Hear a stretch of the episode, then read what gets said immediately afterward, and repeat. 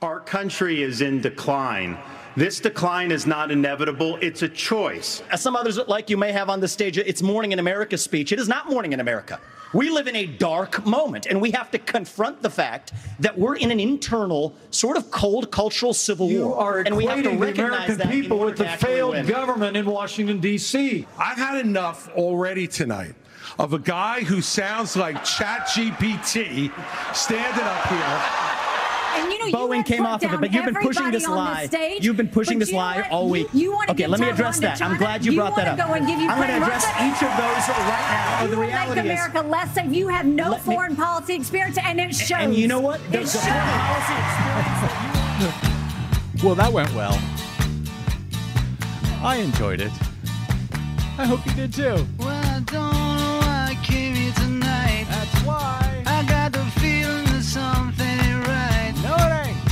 I'm scared in case I fall off my chair. Not scared. And I'm wondering how I'll get down the stairs.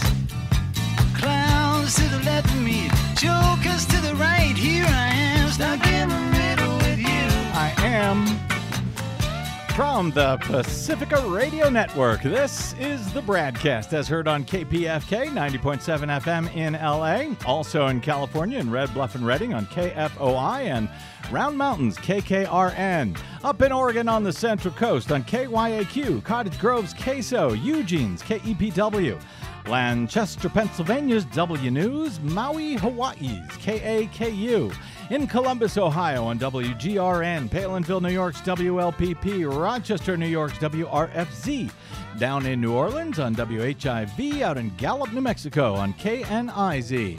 Concord, New Hampshire's WNHN, Fayetteville, Arkansas's KPSQ, in Seattle on KODX, Janesville, Wisconsin's WADR, and Minneapolis, St. Paul's AM 950 KTNF. We also stream coast to coast and around the globe every day on the internet on the Progressive Voices channel, Netroots Radio, Radio for Humans, NicoleSandler.com, Radio Free Brooklyn, No Lies Radio, Verdant Square Radio. Detour Talk, and most of your favorite podcast sites. Blanketing Planet Earth. I'm Brad Friedman, your friendly investigative blogger, journalist, troublemaker, muckraker, and all around swell fellow, says me from bradblog.com. Thank you very much for joining us for special coverage today. Uh, before we get there, Desi Doyen, I, I, I don't know if it's the biggest news of the day, but for me at least, it was actually the most surprising. Fulton County District Attorney Fani Willis has filed a motion in her 41 count, 19 co defendant RICO racketeering conspiracy case in Georgia, which uh, lead defendant Donald John Trump is scheduled to be booked on at the Fulton County Jail uh, within the next few hours here. Uh, she has filed a motion asking the judge in that case for a trial start date of October 23 Oh, it's on. Just about just about two months from now. Yeah, she's uh, she's not wasting any time. No, I guess I don't know that she'll get that date, but that uh, seems to me earlier than anyone had been speculating was even possible. We will try, we'll see, but we'll try to get to that with our panel of special coverage guests today momentarily, following Wednesday's Fox News sponsored first of the 2024 election season. Republican presidential debate in Milwaukee, Wisconsin on Wednesday night. Eight of the Republican presidential candidates currently vying to be the leading alternative to current far and away frontrunner Donald Trump fought sometimes bitterly over things like abortion rights, U.S. support for Ukraine, and the type of experience needed to manage an expansive federal government during the first debate of the 2024 presidential campaign season. Now, just in case we fail to reference some of these folks in our conversation, let me just uh, sort of name them, get them all out of the way here. The eight candidates on stage on Wednesday in order of what I think is their general polling popularity numbers at least before the Wednesday debate, were Florida Governor Ron DeSantis, 38 uh, year old entrepreneur Vivek Ramaswamy, who, if you hadn't heard of him before last night, you probably have now. Former Vice President Mike Pence, former South Carolina Governor and U.S. Ambassador to the UN Nikki Haley, former New Jersey Governor Chris Christie, South Carolina's sitting U.S. Senator Tim Scott, former Arkansas Governor Asa Hutchinson, and current North Dakota Governor Doug Burgum, who, if you hadn't heard of him before last night, you might still have no idea who he is today.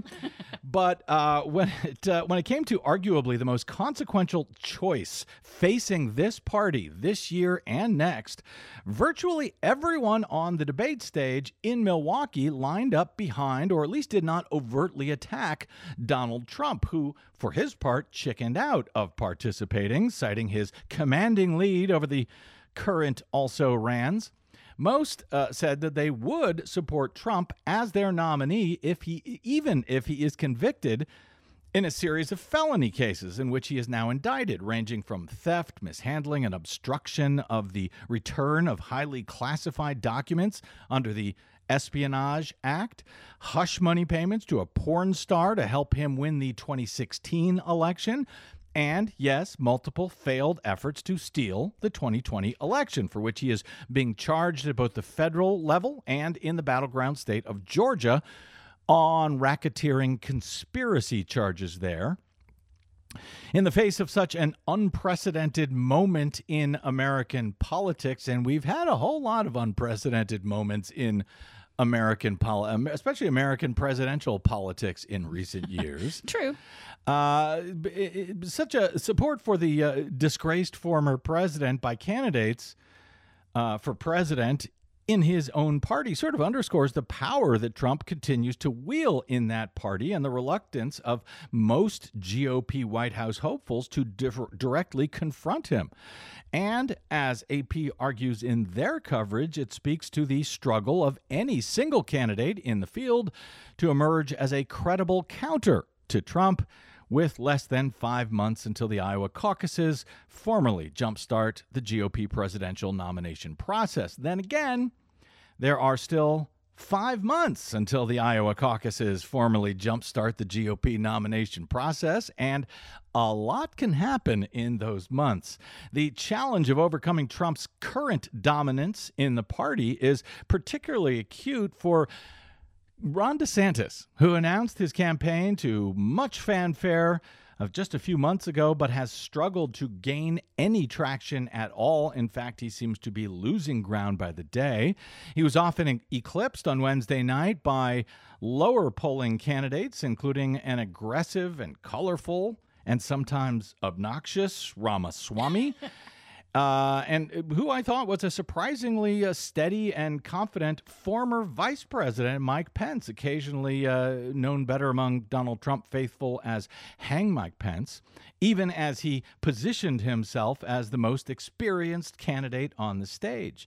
Pence, along with Chris Christie and Nikki Haley, sparred frequently with Ramaswamy, who appeared to dominate much of the discussion throughout the night. While the goal for almost every candidate at the event might have been to displace DeSantis from his second place standing, few, if any, spent much time at all going after the two term Florida governor and once great white hope for the party. While the candidates mostly refused to oppose Trump as the nominee, even if he becomes a convicted felon, the questions uh, about any of that did not come until nearly an hour into the debate and a day before Trump was to surrender in Georgia on charges of trying to steal the state's 2020 election. The moderators appeared apologetic about even raising the issue uh, about all of that about Donald Trump and his political uh, his uh, legal woes uh, and of a potentially incarcerated nominee, saying that they would spend just a quote, brief moment discussing the man who they called the elephant not in the room. That drew boos from this particular audience.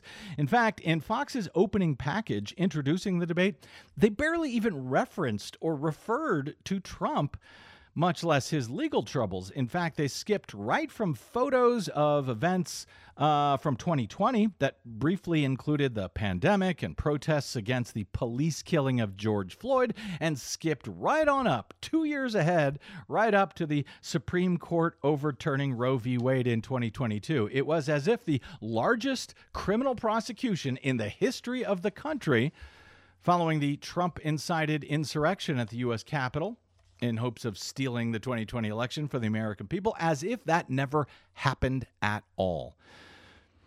Former Arkansas Governor Asa Hutchinson was the only person who clearly refused to raise his hand to indicate that he would not support Trump as the nominee if he was convicted, even as I think all the candidates raised their hands when asked if they thought Mike Pence did the right thing in following the law and the Constitution and not stealing the election during the certification of the Electoral College vote on January 6th. Well, Christie kind of did a half wave. Uh, yeah. Joining us now to uh, try and decode those half waves and much more uh, after another insane Republican presidential debate, if only the first insane Republican presidential debate debate of the 2024 season, two of our favorite special coverage panelists from what he lovingly describes as flyover country Illinois, where he produces his weekly professional left podcast and his no fair remembering stuff podcast with his wife Fran, otherwise known as Blue Gal, is our old friend Driftglass, also known as Mr. Electrico on the site formerly known as Twitter and otherwise occasionally known as just Bill. Welcome back, Mr. Driftglass. Hoping uh, hoping you're surviving the brutal heat I understand is now suffocating the center of the country right about now. Yeah, well, thank you. It's an honor being here, as always. And if we have time at the end, I will explain to you what corn sweat is and why it's hurting my brain. well, uh, somehow we're going to have to make time for that. Uh, anyway, uh, also, uh, and I should note from much cooler climes, hopefully, near the LA coastline, we're also joined by our longtime special coverage champion longtime proprietor of Digby's Hullabaloo blog and longtime award winning Salon.com columnist Heather Digby Parton. Welcome back, Digby or Heather, uh, as the mood may strike me today. Glad to be here. You can call me whatever you like, Brad. All right. Thank you very kindly. Uh, let's see. I'll call you Ms. Parton, and I will start with you. I turned on the debate uh, in the middle uh, of the of the of the show, I guess we should call it, after finishing up our, our broadcast yesterday. I did watch it all by the end of the night, but I heard the, when I turned on, I heard the hooting and the shouting and the booing, and it occurred to me that the GOP is now more a lynch mob than a political party. uh, you know, nonetheless, I note in some of your recent writings that you at least regard Republican presidential debates as your favorite part of the presidential season underscoring that you, in fact, are a glutton. So, how uh, how did you enjoy last night's hootenanny in the uh, key battleground state of Wisconsin? From sort of, let's start from a thirty thousand foot overview perspective before we work our way into some of the dirty details. Well, yeah, as I did write, I mean, I have always enjoyed the GOP debates mainly because, you know, to me, they sort of expose the uh, you know the the kind of you know less than than uh, exceptional sort of talent that they produce. I have to say though that last night I found it a little depressing, and and it was not as much fun as I expected it to be, um, and mainly because you know I mean I was kind of looking forward to the idea that Trump wouldn't be there. Um, but he was there in spirit, and certainly mm. in the in the person of Vivek Ramaswamy, mm. he just mm. seemed to sort of, you know, he's been, mm. uh, he kind of channeled him, I think, in many ways, and performed that that role for the for the debate. The thirty thousand foot view for me uh, mm-hmm. is that it, it changed absolutely nothing. I, I, mean, maybe Ramaswamy comes up a little bit. It seemed in the focus groups that they that they liked him, and of course they would because mm-hmm. he was a jackass, and so naturally they loved that. Um, and uh, you know, I don't think I you know DeSantis. I think he just continues his his downward you know spiral, mm. his Prigozhin spy, spiral. If, oh well, man, if you will, to bring make it a little contemporary for yeah, this week. Thank you, you very much. Um, know, Working nice- dark. nice I do appreciate that. Hey, yeah. yeah, it is DeSantis we're talking about Yeah, here. So and you know, beat me to the guy punch, who's- so, yeah. who's screaming stone cold dead at a you know at a at a, a presidential debate. So Yeah, you know what, whatever. What was that about? Why was he screaming all the time? From I the don't beginning, know. They he must was have just told shouting. him. He shouted through the whole thing and then gave these awkward, completely, you know, insincere smiles. Oh, those Uh, he- grimaces. they were hilarious. They were, and and of course there are memes all over the internet now of this this grimace that he calls a smile. I mean, it was unbelievable. Obviously, been coached. You know, you need to seem friendly, Ron. You know, instead it was like, you know, oh my God, don't give them any nightmares. Yeah, no, he Because- seemed. Uh, uh, he actually, I, I noticed that uh, several weeks ago after they had told him to be more friendly with people, and he would go out and start smiling. And I noticed that uh, he he looks like he's in pain when he's smiling. He does, and of course, the rest of us were in pain listening to him. um, you know, uh, Yeah. but the, the you know, as far as the thirty thousand, I think one of the main takeaways that I have is that it did something to the mainstream media, and I was when I, I was watching it take place. And then uh, this morning, starting to read some of the analysis, I think I was right. The mainstream media saw this as a hopeful sign because, golly gosh, Trump wasn't there. And yeah, Vivek acted a little out of turn. He was kind of obnoxious. But the rest of them had some very sincere and very important. You know, a policy um, sort of objectives and agendas that really show that the party isn't completely the party of Trump. And that's mainly because Nikki Haley said some things that weren't exactly, you know, MAGA, and you had Chris Christie who said a few things, and Mike Pence was there talking about God and abortion, and you know, so the Republicans really aren't that far gone after all. I mean, that is what the I'm seeing throughout the Mm. mainstream media. Sort of, well, it was kind of a hopeful sign, and that's what depressed me They- because I'm just there is no way. I mean, this is Trump's party, and good luck with that. And he can cry if he wants to. And they all talked about God, by the way. I, I, I, there was a lot of God in uh, that debate, more than I remember seeing in previous years. Uh, Bill slash Driftglass, uh, what was your uh, general takeaway from where, whatever the hell happened uh, on Wednesday night in Milwaukee? Well, DeSantis was an angry elf, so he was uh, very, very unhappy with everyone, and he continued his downward slide. I, I knew it was going to be just a joy to watch when they decided not to go with the Star Spangled Banner or God Bless America, but instead with, with uh, Anthony Oliver's Ballad of the Aggrieved Oh, White Man Yeah. to open the ceremonies and then ask everybody, "What do you think of that song?" Mm. Uh, it was it was painful to watch. Um, I think it is a meaningless exercise, but I have to wear a special pair of glasses because I, I have to remind myself constantly that none of this is for me. Mm. None of this has anything to do with me. This is a bunch of people who are. Uh, it's a gladiatorial contest put on by Fox News uh, for Mm. people to shout and scream and get in each other's faces and try to score points to get 30 second hits on Fox News the next day. All this was.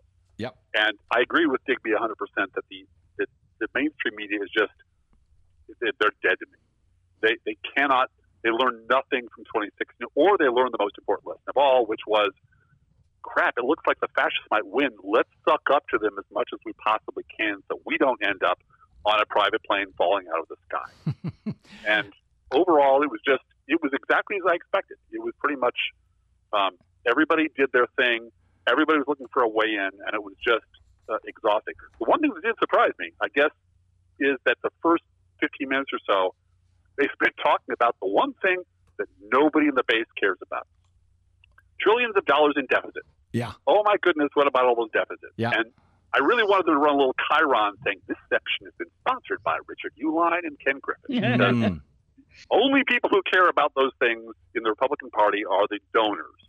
Well, and the donors weren't there. The, the mob was there. They uh, spent really the first hour uh, pretending as if uh, things were somehow normal before they even mentioned, eh, as uh, Bret Baier uh, called it, the uh, elephant not in the living room. But eh, one one of the things, Bill, let me ask you, you know. th- this kind of, I was struck by this, and I know it's probably completely meaningless, but I was sort of struck by the fact that all of them on Wednesday night, except for Christie Hutchinson and Nikki Haley, obviously, were wearing what seemed to me as a clearly sort of trademark Trump red Yeah. tie. All of them Ramaswamy, Burgum, DeSantis, Tim Scott, even Mike Pence. Uh, I know, I know that's a, a popular choice among Republicans in general at debates, but all of the candidates, except for never Trumpers, uh, Christie and, and Hutchinson, wearing these Trump ties. I couldn't help see that as a message to Donald Trump. Am I wrong? Am I am I alone in that? Oh no, no. This is this is the problem. They they um, Donald Trump was as absent from this debate as Marlon Brando was from the last five minutes of Godfather Two. He's not there, but everybody's talking about him, and everybody's posturing, and everybody's trying to please him in his absence. And each of them is trying to assemble enough pieces of Donald Trump to become a plausible second place placer. Mm. And the way you do that is you start with the clothes you wear. And the clothes they wore were an imitation of Donald John Trump's fashion statement. Mhm. And from there it was, and, and uh, Vivek did the best job of all of them of being an awful person to imitate Donald Trump because he did what Donald Trump did, which was actually listen to the base, Mhm. listen to Rush Limbaugh, listen to Sean Hannity. What do these meatheads respond to? What do they want to hear? He just threw that out to them at every opportunity, which is all that Donald Trump did. He read the playbook, he understood what the base wanted to hear, freaked out the donors because they didn't believe these people existed or, or would react this way, and got into the White House by telling the base exactly what it wanted to hear. That's what this was. And now, uh, Heather, uh, Godfather 2 deep cuts aside, uh, let's who and what is Vivek Ramaswamy, and is he a legit GOP phenomenon here, or is he one of those you know sort of infamous early stage GOP primary race, you know Herman Cain style flashes in the pan? Well, I, I actually I wasn't sure actually until last night because I hadn't really seen him in any extended sort of circumstance, Mhm. and I think he may be more than than that flash in the pan. I had thought that I thought he was the Ben Carson of twenty you know twenty twenty There you go. There you go. You know, um, but he, he's more than that. He really is. He's actually quite effective, I think, in doing exactly what Driftglass just said. He knows how to channel exactly what the base wants. And you know, if you look into this guy even a little bit, and I didn't know much about him, setting aside his rather, you know, interesting business history. Because he was in pharmaceuticals and, and even involved with Martin Shkreli at one point. I mean, Uh-huh. yeah, this guy's got some real interesting stuff there, which I'm Mhm. sure is going to be fleshed out now that he has become more of a, a national figure. But even even if you just look at interviews that he did maybe five or six months ago, I mean, he was talking about climate change and he's talking about. I mean, he was you know pretty liberal guy, and suddenly he has gone so full magna MAGA that I'm actually wondering whether Trump's actually going to like him because maybe he's going to be jealous that he's doing it. You know, he's really going even further than Trump does. Yeah. Um, and his, you know, last night he was the first one on the stage to say climate change is a hoax. Let me let me play Yep. some of A that. hoax. Yeah, let me let me. I, I- and I have to let listeners know I I was wrong on our previous broadcast when I had suggested that it seemed impossible to think that Fox News moderators would actually raise a question about climate change. You can't even get MSNBC moderators to raise those kind of questions. So they actually uh, stunned me in that they not only did, but they also did it early in the debate, resulting in an interesting exchange. Let me play some of that, uh, which also, yes, highlights Ramaswamy, and, and we'll discuss it on the other side. More than a thousand people are still unaccounted for in Maui uh, after the deadliest U.S. wildfire in more than a century. Hawaii's governor and White House officials said that climate change amplified the cost of human error. And a tropical storm hit California for the first time in 84 years. The ocean hit 101 degrees off the coast of Florida. And in the last month, the heat wave in the southwest broke records nearly 50 years old. So, Alexander Diaz from Young America's Foundation has a question for you all. Polls consistently show that young people's number one issue is climate change. How will you, as both President of the United States and leader of the Republican Party, calm their fears that the Republican Party doesn't care about climate change? So we want to start on this with uh, a show of hands. Do you believe in human behavior is causing climate change? Raise your hand if you do. Look, look, we're not school children. Let's have the debate. I mean, I'm happy to take it to start. Alexander? So, do you want to raise your hand or not? Let us be honest as Republicans. I'm the only person on the stage who isn't bought and paid for, so I can say this. The climate change Oh, whoa, agenda whoa, whoa, whoa. is a hoax. The climate change agenda is a hoax. And we have to declare independence for it. And the reality is, the anti carbon agenda is the wet blanket on our economy. And so the reality is, more people are dying of bad climate change policies than they are of actual climate Governor, change. Governor Haley, are you The bought and death paid rate for? is down by hold on, hold 98% in the on. last century. Listen, Look, listen, I've listen. had it- no, Let- I know, wait, hold no. on, hold on. I've had enough. I've had enough already tonight of a guy who sounds like ChatGPT standing up here.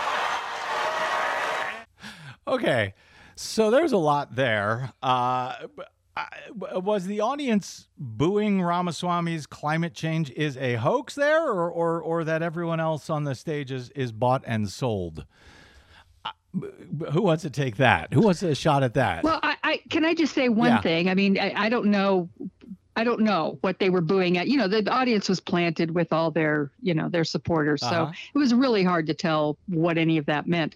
But I don't think I don't think I just heard you catch the quote that really grabbed me from Ramaswamy on that. This isn't that complicated, guys. Uh-huh. Unlock American energy, drill, frack, burn coal, embrace nuclear. Yep. it's like, wow. Yep. I mean, just go for it, Yeah. dude. Don't even try. Let's just you know really we're gonna we're gonna double down on, yeah. on, you know greenhouse gases let's go for it i mean which I, is I very much what- shocked which was very much what Trump did himself in uh, back in 2016. You know, said the quiet parts out loud. Obviously, that is what the Republican Party wants, but just just go for it. Just say it out loud.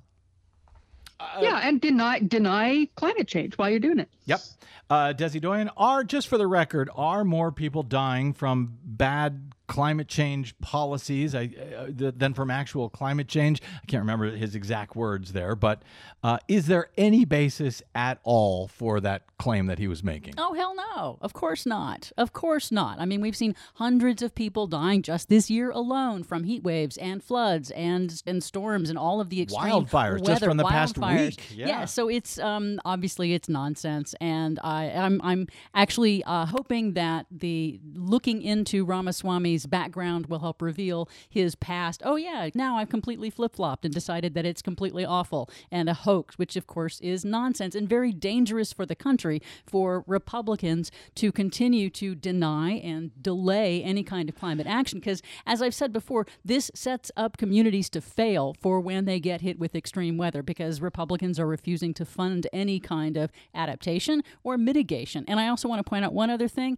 um, that because DeSantis jumped in so quickly Yeah. on Martha MacCallum's question about a show of hands, Mm. so he jumped in so fast so that there was no way anybody could get on record. Right. That's what I think he was doing because he Yep. then did not talk about climate change. He talked about some other nonsense. Asa Hutchinson began to raise his hand, and then when DeSantis jumped in, Cut he put off. his hand down. Uh, Haley said that yes, it is real, but she refused to acknowledge that it's human caused. But she has tacitly admitted it when she said China and India have to cut their emissions. Well, why?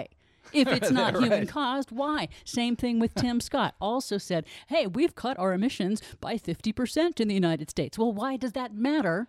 If it's not human caused. So, you know, they're lying. They're trying to avoid having to say anything. And I want to add one more thing on Yeah. the climate section.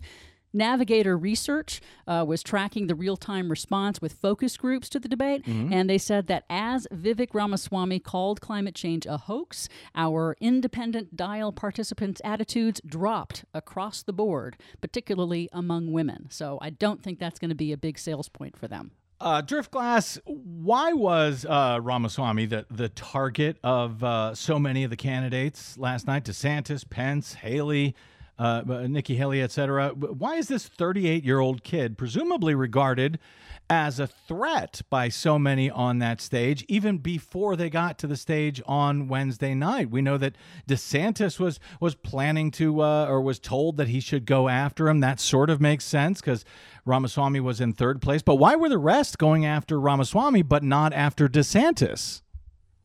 Well, first of all, they're not sending their best, Brad. Oh, You know, okay. maybe some Republicans are good people, but they're not sending their best. Mm-hmm. And I think uh, is a thr- uh, uh, Vivek Ramaswamy's a threat. He's a threat because he's the most closely proximate to Donald Trump in the way he approaches everything. Hmm. And actually, this whole 30 second, you get 30 seconds if someone mentions you thing, he turned to his advantage, which was, I'll just be the biggest a hole on the stage. I'll attack True. everybody. I'll interrupt everybody. Right. And then they'll re- react to me, and then I'll go to Martha and say, Martha, what about my 30 seconds? And he is faster, talks faster, and has more clipped, short, lying answers than anybody else on stage. Hmm. And that makes him dangerous. And I think, I mean, putting him next to uh, Mike Pence was hilarious because Mike Pence is, delivers it all by slow freight. Mike Pence wants to tell you about the Ronald Reagan Bible and about Jesus and about how much he loves his family. Next to him, Vivek Ramaswamy looks like a different species. Uh huh. He looks like a raptor compared to some slow moving toad that raptors eat. And that's got to scare everybody because he's the guy who they think is going to stomp uh, Ron DeSantis and come out on top. And that scares all of them. So they couldn't mount a coherent defense. They all took their shots. This is like 2016. They couldn't come together to stop one person. They tried, Yep. but they were too busy shouting and playing to the audience and dodging questions and so forth. Um, he's just better at this than they are. Mm. And uh, I gotta say that's impressive for a 38 year old guy who's never been in politics to uh, read the tea leaves. You know, watch the the last eight years or so of Donald Trump and come out and make that his own. Maybe that'll be a reason for Donald Trump to get back into the debates, Well, or I- a mean- name to, a reason to name him as his uh, vice presidential choice. Well, uh, Nikki Haley's running Mitt Romney's campaign, Mm-hmm. and and Mike Pence is running 2012 evangelical Iowa campaign. Everybody else is running a different campaign from a different era. It seems like when people hmm. cared about policy and they want to talk about climate change, they want to talk about the budget, and he's the only one who seems to really understand because he's rehearsed it, he's practiced it. That that's not what the mob wants to hear. That it doesn't matter. hear the hoax. Yep. Doesn't matter. And so he's playing directly to the crowd, and everyone else is trying to be a politician who with a policy, and and couching their language in language they think that people at some sliver of that mob will understand. And I don't think he's going to win, but I certainly think he's the biggest threat on the stage because he's just he's a he's a raptor among rabbits. Let's take a quick break here, and we will come back with our special coverage of the first uh, Republican presidential primary debate of the season uh, out of Milwaukee with our special guests Driftglass and Digby. And uh, speaking of Mike Pence, we'll, we'll we'll talk a little bit more about him and uh, whether he's a relic or a uh, shocking survivor. That's all straight ahead and much more on the Bradcast. I'm Brad Friedman. Don't touch that dial.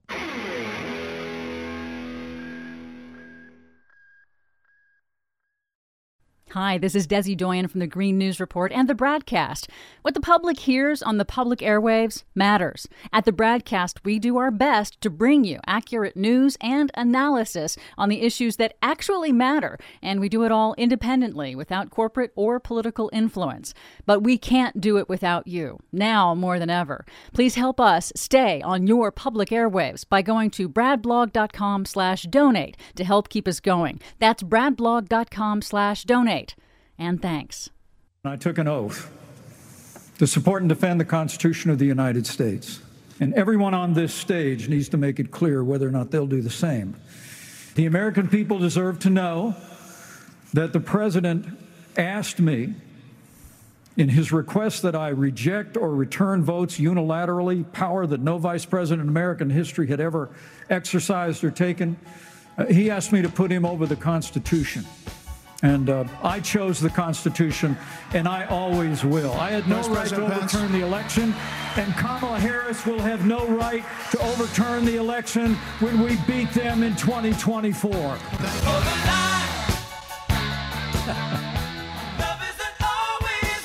Welcome back. It's the Bradcast. Brad Friedman from BradBlog.com. Special coverage of Wednesday night's first of the season 2024 Republican presidential debate in Milwaukee, Wisconsin, with our special guest Heather Digby Parton of Salon Driftglass of the Pro Left podcast.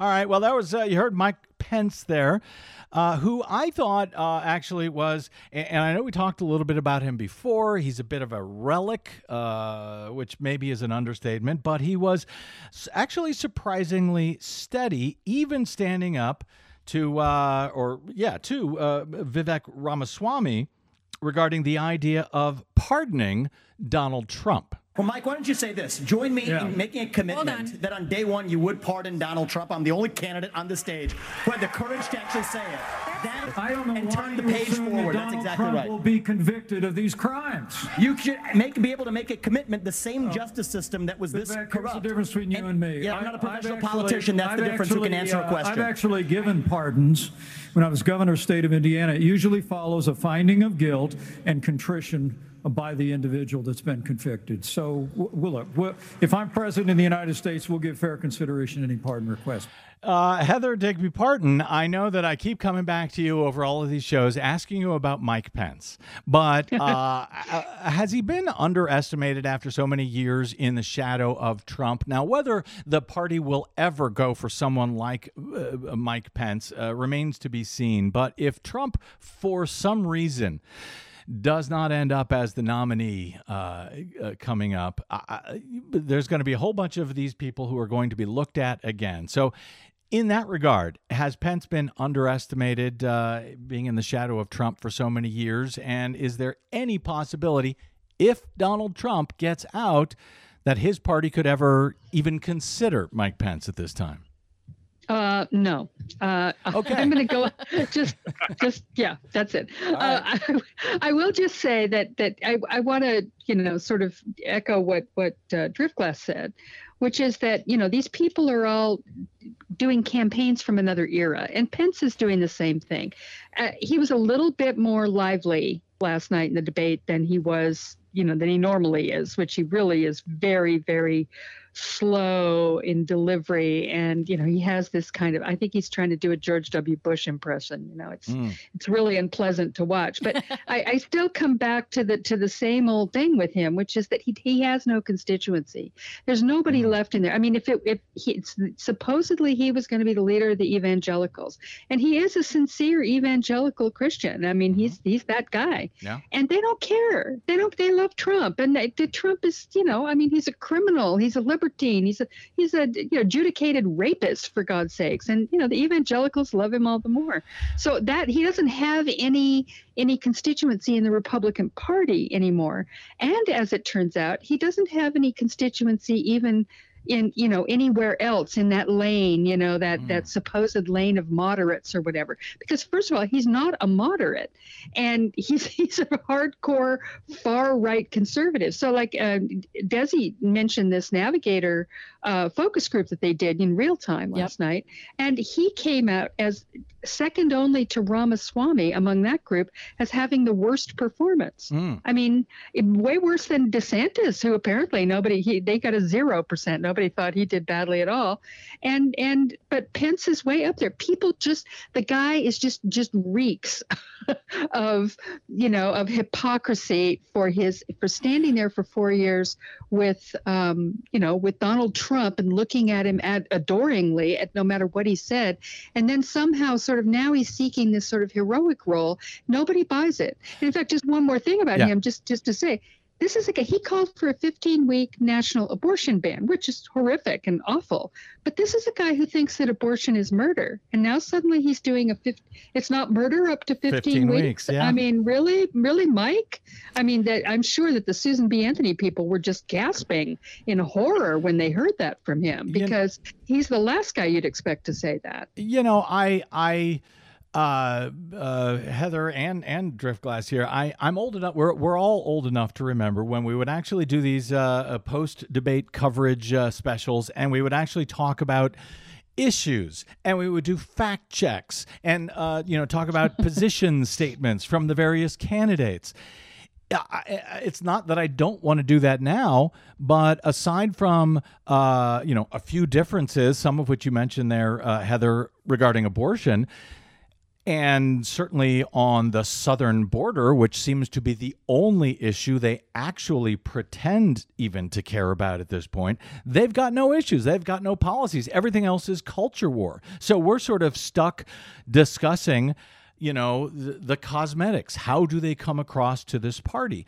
To that end i was sort of struck by chris christie's sort of half-hearted attempt to attack donald trump uh, and and and you know and that i think he thinks he might be able to somehow save the republican party from itself. I don't know if he's right about that but if that is the case if chris christie is to be the one to save it, uh, it begs the question of whether it's really a party worth saving at this point. but he, he didn't make much of a stand as as against Trump as much as expected. But there was this exchange uh, between him and Ramaswamy. Someone's got to stop normalizing this conduct. Okay? You sit here talking about how you want to stand up for the rule of law. Yes. And law and order. And the fact is that it can't be selective. And here's the thing we've stood up for law and order. I did it as U.S. Attorney, I did it as governor, and I am not going to bow to anyone when we have a president of the United States who disrespects the Constitution. He said, he said, he said, it's important to say that the president said, Donald Trump said, it's okay to suspend the Constitution. Now, the oath you take is to preserve, protect, and defend, not suspend. I will always stand up for our Constitution, regardless of the political pressure. We have another question for you. We're going to get everyone. Now, you heard some of the hooting and hollering there, but uh, Driftglass, I noticed the, the one thing that the audience seemed to have trouble booing was when Chris Christie or even Mike Pence uh, when they put what Trump did in terms of violating the Constitution. Did you notice that? They couldn't boo that if they called him out, called out Trump for violating the Constitution. Mike Pence did something uh, similar. The um, you know the rabid crowd sort of sat on their hands when he was uh, when uh, he was described when Trump was described as violating the Constitution. Is that an opening for a Christie or a Pence or, frankly, any of the others, or am I imagining that as well? I would like to quote Digby and say no, that is not an opening. okay, okay. Um, I I'm remember trying. a uh, I'm trying. Yeah. an Access Hollywood tape that was going to take Trump out, take him out at the knees. Uh huh. Um, the base just sits on their hands and closes their eyes and, and gets very uncomfortable until the moment passes, and then they go right back to who they were. Um, in the context of Mike Pence, you know, I, I'm sure you are familiar with the fact that a whole bunch of evangelicals are now like dissing Jesus for being for forgiveness. they don't want to hear this forgiveness nonsense. They don't want to hear this compassion BS. Mm-hmm. That's weak. That's weakness. And these are Christians, uh, fake Christians, but Christians who believe this stuff. And in that context, Pence thinks he's Paul, but he's not. He's Judas. And they have a solution for Judas, and that's hang him. So there's no constituency anywhere in the party for Pence. And and uh, Chris Christie has the same problem, which is he keeps talking about the Constitution, which is great in the abstract. But when was the last time any of these people cared about the actual law? You know, the, uh, Nikki Haley had the same problem. She's trying to explain how Congress works to people who don't care how Congress works. You can't raise an army on the Mexican border, and that's illegal. You can't just pardon people because you want to, because and nobody in the audience wants to hear. The base doesn't want to hear that. They want to hear the president is a dictator. He can do whatever he wants because that's the, the nature of the office. And the true enemies are the liberals among us, the cucks out there who are squishy RINOs, and, and people across the border. Well, And whatever's necessary to take those people out is what we will do. I, you know, I still think, and well, we'll talk about it a little bit after the break, but I, I still think that there is, um, I can't shake the feeling that somehow Donald Trump uh, is somehow not going to end up being on the ballot next November. And I, I suspect, I know you go, go ahead, laugh. I hear you, Digby. I know, I understand. Well, we had this conversation. I know, before. and we're going to keep having it. I suspect for They're quite a while. adorable at this age, really. I- I- that's fine. That's fine. Uh, but here was uh, Nikki Haley uh, making a uh, actually a surprisingly strong shot at Trump. You know, I sort of thought she was running for uh, vice president. I'm not so sure. Uh, after this, we'll talk about it on the other side here. I do think that Vice President Pence did the right thing, and I do think that we need to give him credit for that. But when it comes to whether President Trump should serve or not, I trust the American people. Let them vote, let them decide. But what they will tell you is that it is time for a new generational conservative leader. We have to look at the fact that three quarters of Americans don't want a rematch between Trump and Biden. And we have to face the fact that Trump is the most disliked politician in America. We can't win a general election that way. I think she's already been told she's not going to be vice president. for apparently, Trump. apparently, yeah. I uh, so, but a lot of people in that audience seem to like the idea of a new generation of conservative leadership. It sounded like to me. It sounded, in fact, like more people were applauding for that than uh, you know when she uh, said that Donald Trump can't win. And it does seem notable that everyone on that stage, I think, said that Mike Pence did do the right thing in not stealing the election for Donald Trump on January 6th. So, and and they didn't get booed when they did. I think there is an undercurrent of people who get it, who even if they like Donald Trump, who get it, who realize this guy is, uh, you know, among the easiest for the uh, Democrats and Joe Biden uh, to beat next year. Who wants to take a turn to tell me that I'm wrong? Oh, I see. Well, well, I, I yes, yes. I will. I will step right in. Okay, thank Um, First of all, now we can ex- now we understand why Nikki Haley was wearing virgin white to the debate. oh, yeah, she she got the message. She's not going to uh, be at the altar. uh huh. Um, the um, the problem she faces is the problem all of them faces. Yeah, there's an undercurrent of 17 percent or 23 percent or 42 percent of people in the party who would like someone other than Donald Trump. But the argument that let voters decide, for example, uh, what's the rebuttal to that? They already did. They voted for him in 2020, and he and he was robbed of the election. And that's there's a whole bunch of Republicans who believe that. You can't make the argument that Donald Trump was wrong in trying to overthrow the election and raise your hand and say, of course I'd support him if he's the nominee, which is exactly what Mike Pence did. Hmm. He nukes his own argument. You can't make the argument that Donald Trump was unfairly treated, can't win when at the, at the same token you validate people who say, but he did win Mm-hmm. and he was cheated out of his election. And that's an unstraddleable fence. You've got to do one or the other. And I don't think any of them are going to be able to do that. Now, Donald Trump might get might fall out of a plane.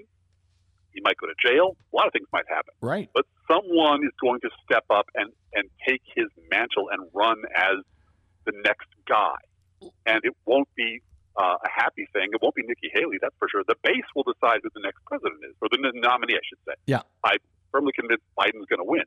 But the nominee is going to come out of the hardcore primary and caucus voting Republican base.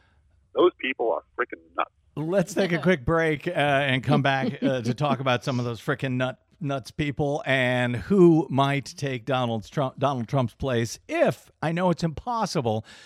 But if he doesn't actually end up on the ballot next year, uh, special coverage on the Bradcast with Heather Digby Parton and Driftglass, and of course Desi Doyen continues straight ahead. I'm Brad Friedman. Don't touch that dial.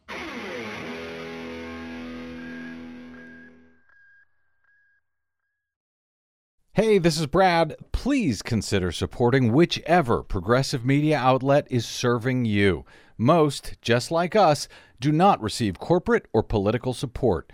We all need your support to counter the powerful corporate media echo chamber. From Desi Doyen and myself, thank you. Let's just speak the truth, okay? President Trump, I believe, was the best president of the 21st century. Yeah.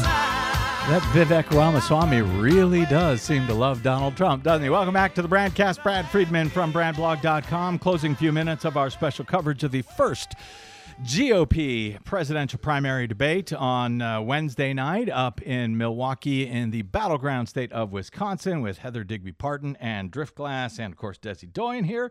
Uh, all right, uh, guys, let's sort of go around the table here. Um, who on uh, on the stage on Wednesday night uh, would have a better chance. Uh, never mind whether this will happen. I do understand. Driftglass, uh, let's start with you. Who would have a better chance of beating Joe Biden than Donald Trump would? Oh, that's a good question. Thank you. Finally, I came up with something. Uh, I'm going to cheat a little bit and say no one. No uh. Because I don't believe if Trump loses, he will go gentle into that good night. Uh huh. I believe he will mount a third party campaign or he'll burn the party down Mhm. before letting anyone else win. So, uh, you know, Chris Christie might have a shot. Nikki Haley in some alternate universe where that counted might have a shot. Vivek might have a shot because he's young and he's hungry and he's a man eater. Mhm. But I don't think Trump's going to let anyone else crowd him out, even if he loses. Uh, Heather, your thoughts on that? On who who would uh, have a better chance of of defeating Joe Biden than Donald Trump? Well, I, agree with Driftglass that if Trump loses the um, the nomination, that he, you know, he's not going to concede gracefully. We know that much. So I think that, that that everything gets blown up if that happens. However, if something happens.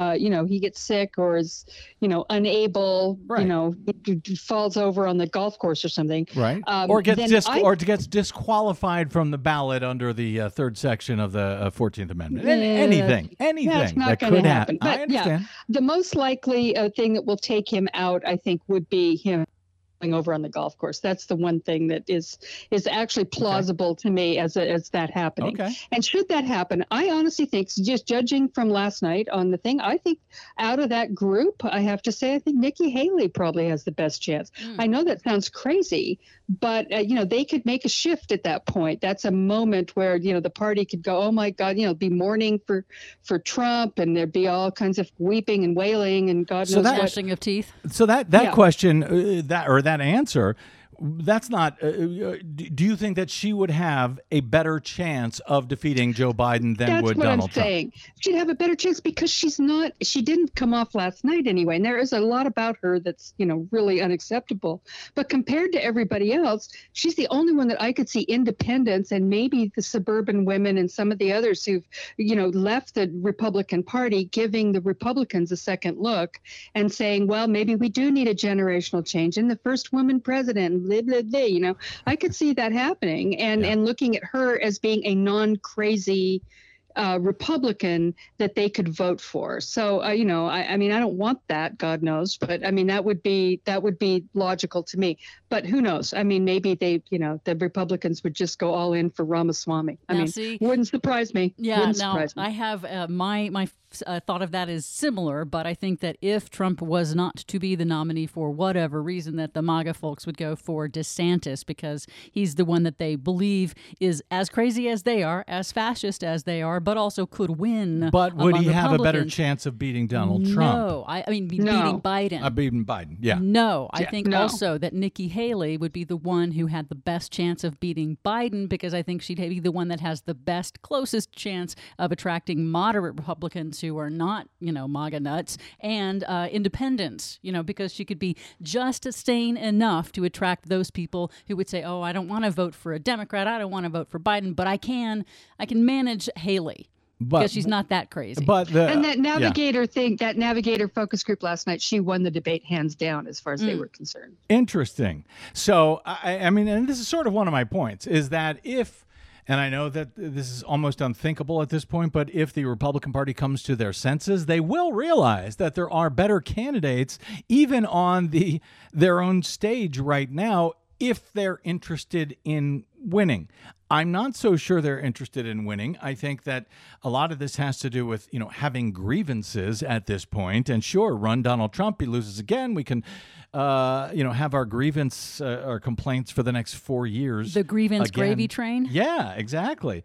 But um, because that's so it's sort of a question of who will be who would have a better chance of beating Joe Biden and then, you know, it seems like all of them are running for really one of four reasons. They want to be president, they want to be vice president, they want to either hurt or block Donald Trump or boost their own career, but that they're all running on the premise that Donald Trump could collapse at any minute under you know, whether it's on the golf course, as Digby suggests, or through these indictments or anything else, setting aside whether it will happen for a moment, if it were to happen, and I've just got about 30 seconds from each of you, if it were to happen, um, who would then become the front runner? And it seems difficult to believe it would be Ron DeSantis. Uh, Driftglass?